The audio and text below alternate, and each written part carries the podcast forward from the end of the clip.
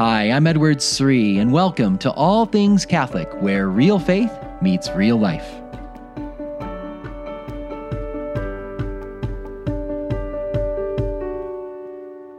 On this special edition of All Things Catholic, I'm so excited to have our guest, Lisa Cotter. Now, Lisa, I've known for so many years. I've known her as a student at Benedictine College when she was in my classroom many years ago. And I've also gotten to know her through our work together in Focus for many years. But probably my greatest joy is that the Cotters are dear friends of the Sri family, and we go to the same parish together. And probably one of the biggest highlights is Lisa's husband, Kevin, and I along with a couple other dads, we coach little eight year old girls on the soccer field and uh, try to get them to score many goals and win games. And it's a lot of fun. So I get to see Lisa not only at parishes and at Catholic conferences, but also on the soccer field every Saturday. So, Lisa, welcome to the All Things Catholic show. Oh, thank you so much for having me. And I love that the introduction included the fact that we soccer together. That's so great. well, you're here today not to talk about soccer, as amazing as that is to talk about. Um, uh, but but we're going to talk about your re- most recent book, "Reveal the Gift: Living the Feminine Genius." Now, I remember you telling me and Beth about this book a couple of years ago. This has been in your yeah. heart for a while, and um, it's a lot about this idea, this phrase that John Paul II used. And it's a very well known phrase, but it's kind of mysterious. A lot of people aren't sure what it really means. This idea of feminine genius. And I'd love to hear your take on what, what do you think John Paul II meant by this phrase, feminine genius? Oh, that's such a great question because the truth is is that he never defined it, which is, you know, a little bit frustrating sometimes because we like things to be clear. But he talked about it, he spoke about it, he wrote about it. He never though came out and gave a definition. And so we as the church have had to dig through all of his writings to try to come up with, okay, how can we synthesize this down? And I think if I if I had to put it into a bite-sized little piece, some some way to kind of try to make it simplified, I would say the feminine genius is the person oriented nature of woman. So it's this disposition that women have. And I think kind of where I like to draw from that, just so, so we all know, is from a woman named Sister Prudence Allen. She is a philosopher of gender. She spent her whole life, devoted her whole life to studying uh, femininity and masculinity. And the way she summed it up was kind of with this idea that women have this interior disposition that focuses on the person. And that's a gift that we bring into this world that John Paul II called vitally essential. And that's why he spent so much time talking about it. Now, I know you did a lot of research on this during your studies with us at the Augustine Institute. And um, what was it that moved you to want to really go explore this? Well, it's actually Focus's fault. Um, and, and, and, I also would have to say partially yours as well. Um, what did I do? I know. Fault maybe isn't the right word. I should say inspiration. So I was really introduced to John Paul II and his writings first through my senior seminar, which was on love and responsibility. So that was a course that you offered my senior year. Everybody who was a theology major had to do this seminar. And I think you were getting ready for men, women, and the mystery of love. Does that sound right? Yeah. Um, this is um, way back at, at Benedictine. So this is long yes. before you did your master's studies at Augustine. Yeah. Okay. That's right. That's right. Way back in college. And so that's when I was really introduced to John Paul II's uh, writings on masculine and femininity, looking at complementarity. So I kind of had, you know, some of these thoughts rolling around in my head a little bit, but it was when Focus asked me to give a talk for Seek when we, that first year when we said we were going to break all the men and women up each morning. And they said, we want to have a session on authentic Catholic femininity. And they asked me to give the talk. And at first I was like, I don't think I can do that. I don't know. I don't know how to explain to women how to be a woman in our world today, especially a Catholic woman. That sounds so overwhelming, like such a big topic. But I prayed about it and I said yes. And that's when I really had to do my research and start diving in. And so ever since I gave that talk over a decade ago, it's been on my heart to kind of put all these thoughts into one place as I've spoken with women over the years about this, this topic, about being a woman in the Catholic Church. What does that look like? What does it not look like? And so finally, the book came out just this last year. So in in the book at the beginning, you acknowledge what you just stated here is the the lack of precision about exactly what feminine genius is. And I love the the quote from Sister Prudence Allen there that you gave that, that helps us to, you know, give some shape to this. But you add your own layers of shape to this early on, where you identify various characteristics, virtues, qualities uh, that you think exemplify feminine genius. You call it these eight feminine gifts. I'd like you to share with the listeners what those are and how did you come up with them? Yes. Okay. So I'll give the list first, and then we'll talk a little bit about where they came from. So the list I use in the book is maternity, sensitivity, receptivity, self giving, intuition, generosity, fidelity, and strength. And these are words as I was combing through JP2's writings, not only from documents like Mulieris Dignitatem or his letter to women, but also in the early 90s, he spoke quite frequently on femininity in his Wednesday audiences, sometimes even in those the Angelus address, which I believe is on Sundays. And I was drawing out from there, okay, where am I seeing some of these concepts, some of these words coming forward again and again and again.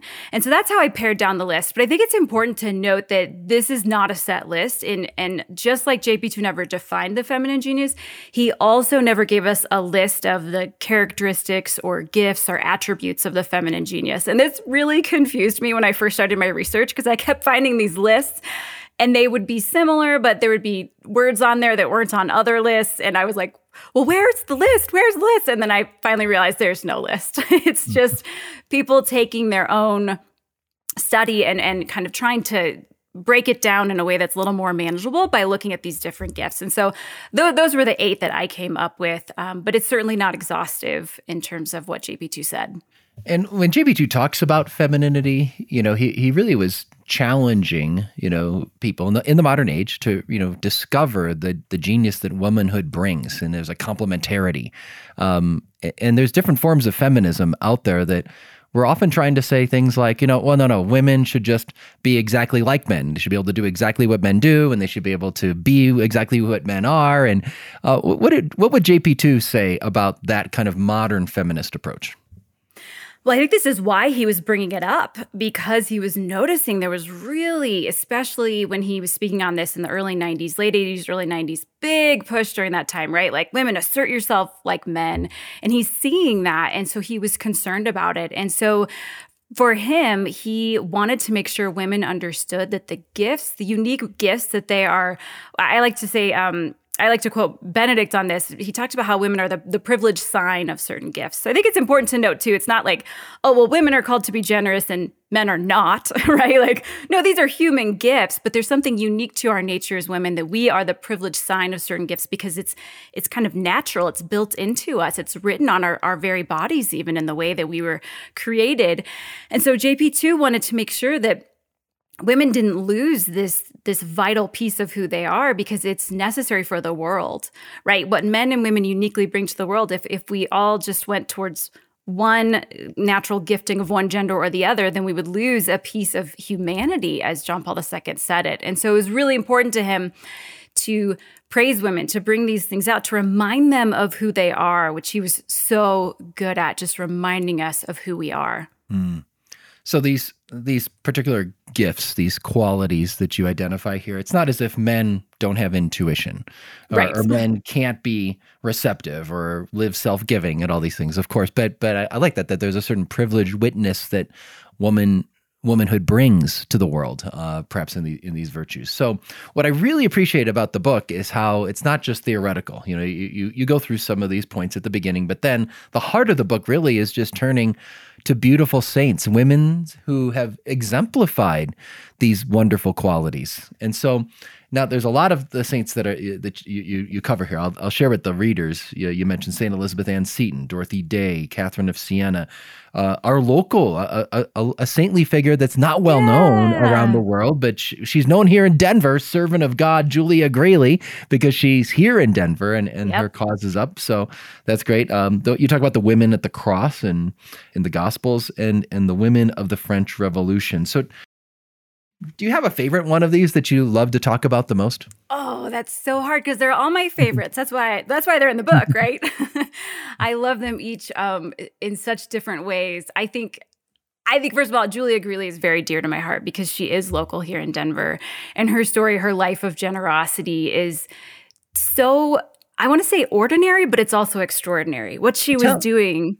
Yeah. Yeah, t- tell us about that. I, am familiar with it because I hear in Denver, but I'm going to bet most of listeners may have never even heard of servant of God Julia Greeley, and there is an amazing story here. So share with us about that. Yeah, so she is a woman who came to Denver uh, pretty early on, right as the city was being founded, and she was working as a servant for a family. Um, she's a Black Catholic, and she lived this life of just very humble living, where she just kind of worked day to day most of the time as a day laborer, just going around town finding people that she could help. But and and and you know that's how she earned her living. But as she was doing that, she was taking notes of what was needed in that home, and so she would would be visiting friends. She would be going to find odd jobs and she would notice, oh, that family, that, that child's sleeping on the floor. They need a mattress. Or that family, those kids, those girls aren't showing up to the social events at church because they don't have proper dresses. And so they're, they're embarrassed to go to these events. And so at night, what she would do is she would secretly, after taking all these notes, drop off the needs of her community in secret and they'd wake up in the morning and there would be food at their front door or there would be a mattress on their porch or whatever it is. And she did all of this in secret and out of love for her community. And she lived this life just totally dependent on providence. Like she didn't have, you know, a whole lot to live from, but she was constantly just giving away whatever was given to her and then begging and finding things for those in her community um, to make sure that they had what they needed. And I just I love her story because it's it's so simple the way that she used her her receptivity, um, receiving those in her community, finding a way to live her intuition, finding a way of her generosity. I mean, all these things that women bring out was lived out in Julia in such a simple way. And it shows us that you don't have to you know, go found a religious order or be a queen who gives everything up to be a saint, but we can be saints right here in our everyday lives. And you have her listed as exemplifying particularly generosity and just looking out for other people's needs in the midst of your daily life. And yeah, she didn't start like the Missionaries of Charity, you know, which was an amazing thing Mother Teresa did, of right. course. Um, but she's just right there in her own community, looking around and noticing people's needs and, and wanting to help. That's something anyone can do, whether mm-hmm. you're young, you're single, uh, whether you're married and you have kids of your own and you're, you're looking out for other families. This is something you do right in the midst of your own daily life. That That's a great, great example there. Now, I mentioned before the show here that the one I was most intrigued by comes in chapter nine of your book strength. So it's the it's the virtue of strength and the women of the French Revolution. So tell us about these these amazing women. I know they are definitely little known. If, if you think few people know about Julia Greeley, I think even fewer know about these women of the French Revolution. And I was first introduced to them actually at a course that I took at the Augustine Institute. It was called Women of the Church.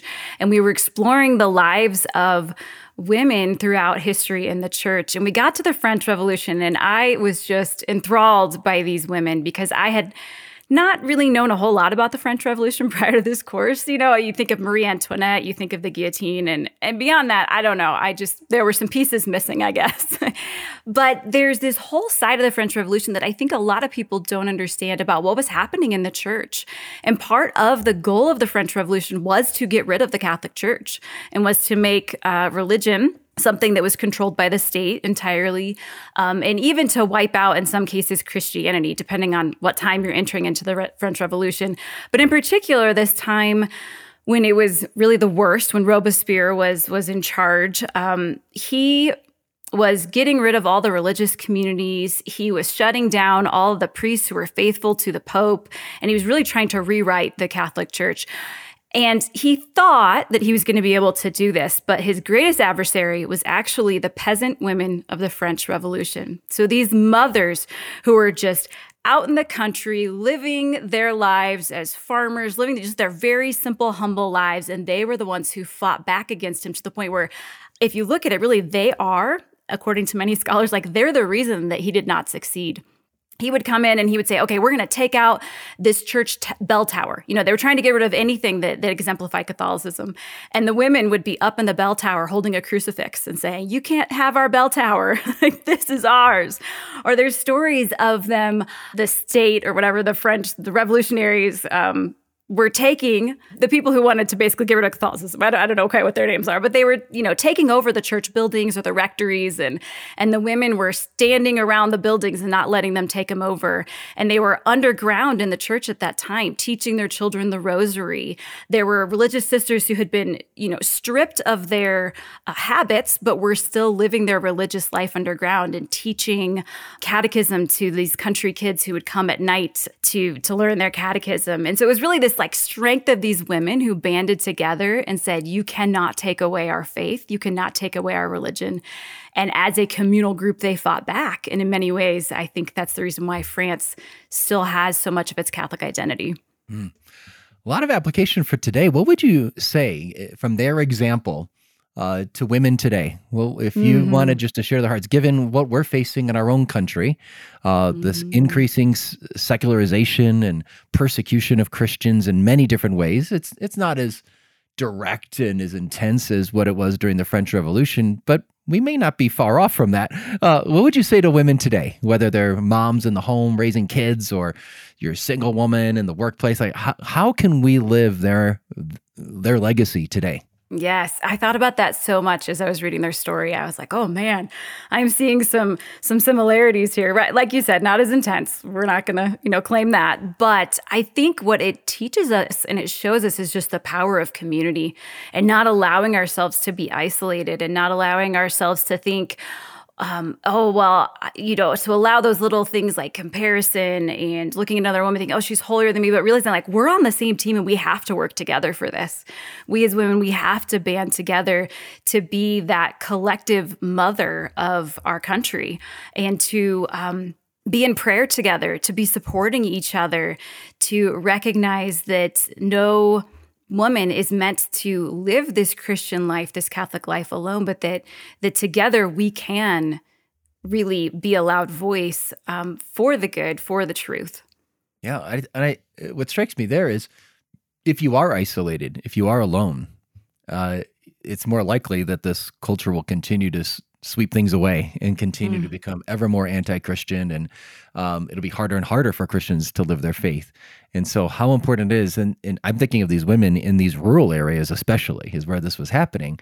It's not mm-hmm. like you have a lot of next door neighbors easily around, but they they came together and they stood up for truth together. And there's great we get we get greater confidence and courage when we know I'm not the only one. And I, I just think there's a lot of women and men too, but but I, I meet a lot of women out there that, that wonder, I'm the only one, I'm here at home, I'm raising my kids, I'm lonely, and the only connection I have is on social media, but I don't have any real people around me. And and, and that can be isolating for your own personal faith life. And and your faith life may not grow and develop if you don't make it a priority to have that fellowship together. But what I, I, I've not thought of before until your comments here about the women of the French Revolution is this isn't just for your own faith life, women. You know, this is this is for the good of the country, for the good of the church. The church needs you to come together. And I will just say, as I travel all around the country, I know you do too, Lisa, when you meet these women that they come together. They're in a women's group. They're in a mom's group. They're in a Bible study group. Uh, these these are women of force. you don't want to mess with them. They they they they are agents of change in their parishes. They're leading things and they're leading souls to to Christ in evangelization. And they're they're they're doing good things for the pro life movement, standing up for human life. You know, you just get the sense because they are together.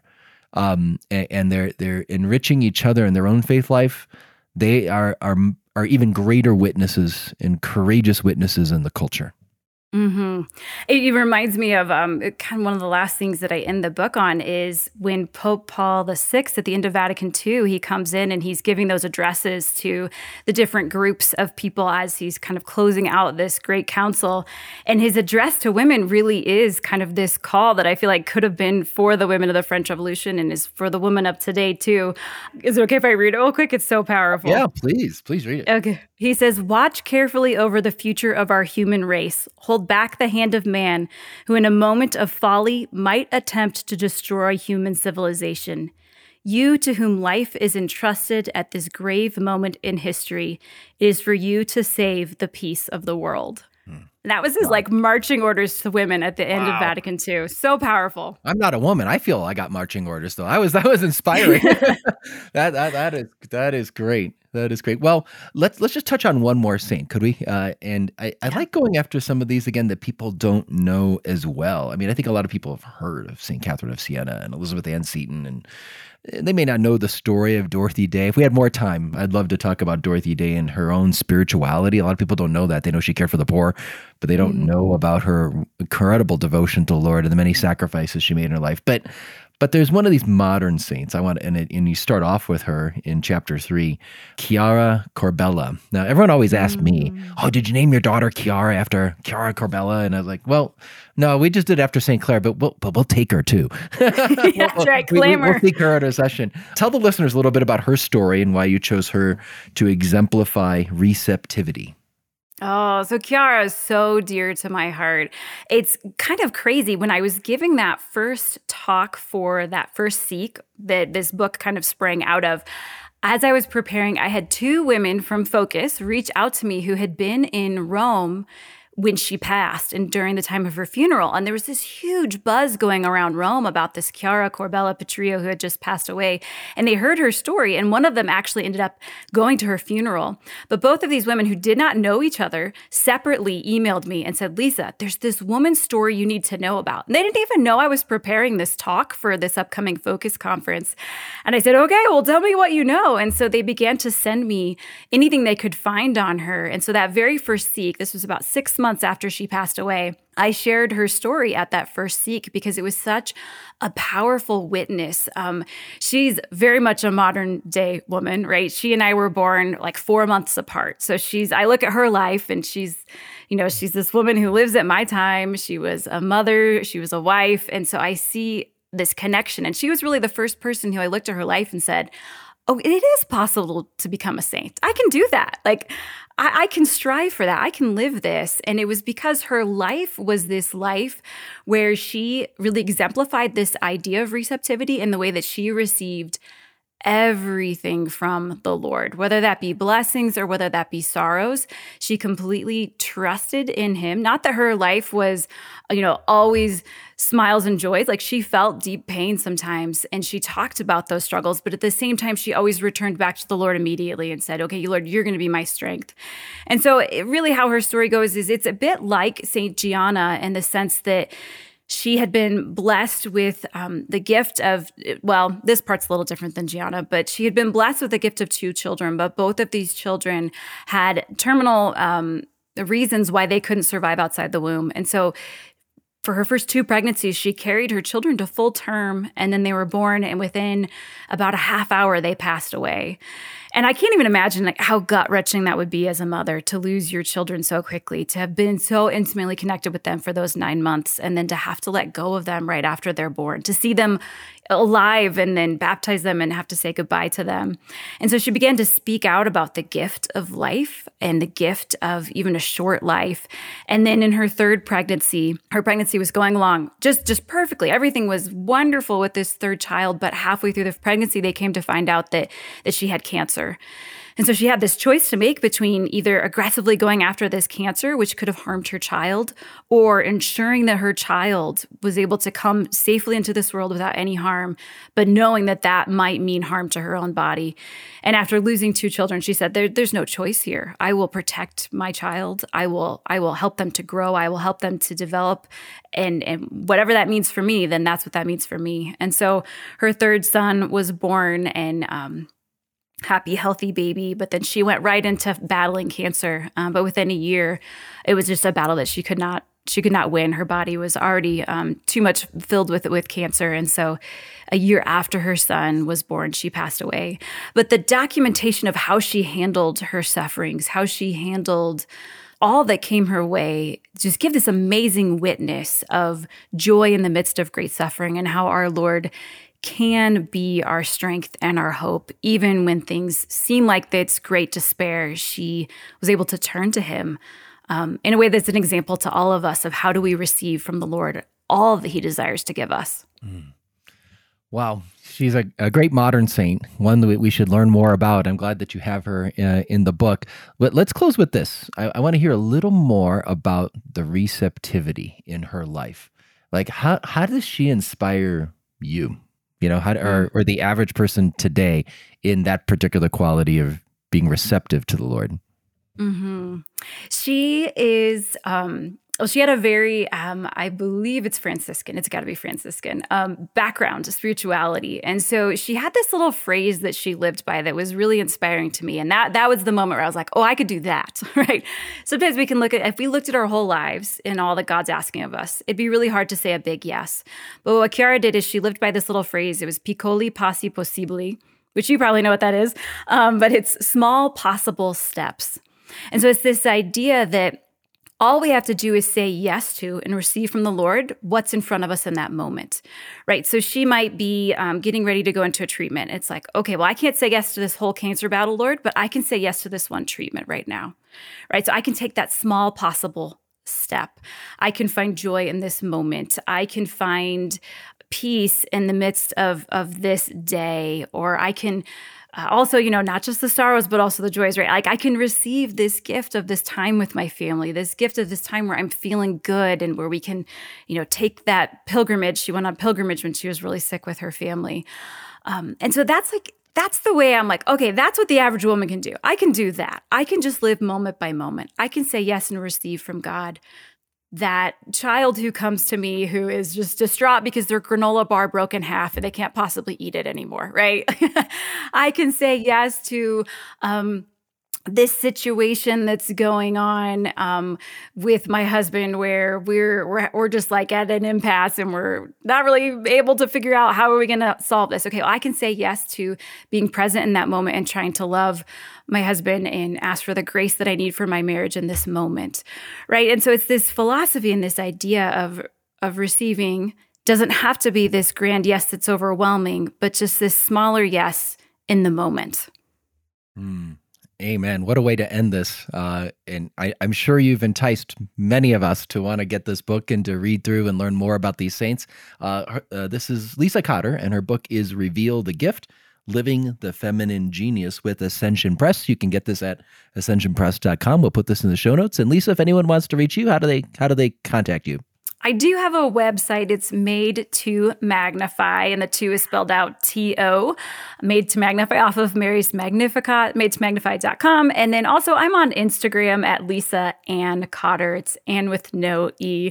I'm not the best at social media, but you can certainly reach out to me there via direct message. Well, thank you so much for being on the show and thank you for writing this book and all that you do to serve the church, especially inspiring women to live their, their calling and their dignity and live feminine genius.